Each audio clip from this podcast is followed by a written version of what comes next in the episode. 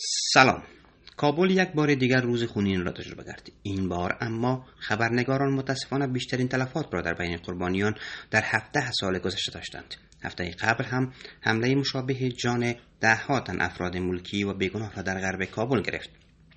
درست بعد از آن حمله محمد اشرف غنی رئیس جمهور افغانستان جلسه امنیتی دایر کرد و خواستار برنامه‌ریزی امنیتی یک هفته‌ای برای امنسازی کابل شد. ولی قبل از طرح برنامه امنیتی دولت گروه تروریستی داعش باز حملات را انجام داد و کابل را به غم نشاند.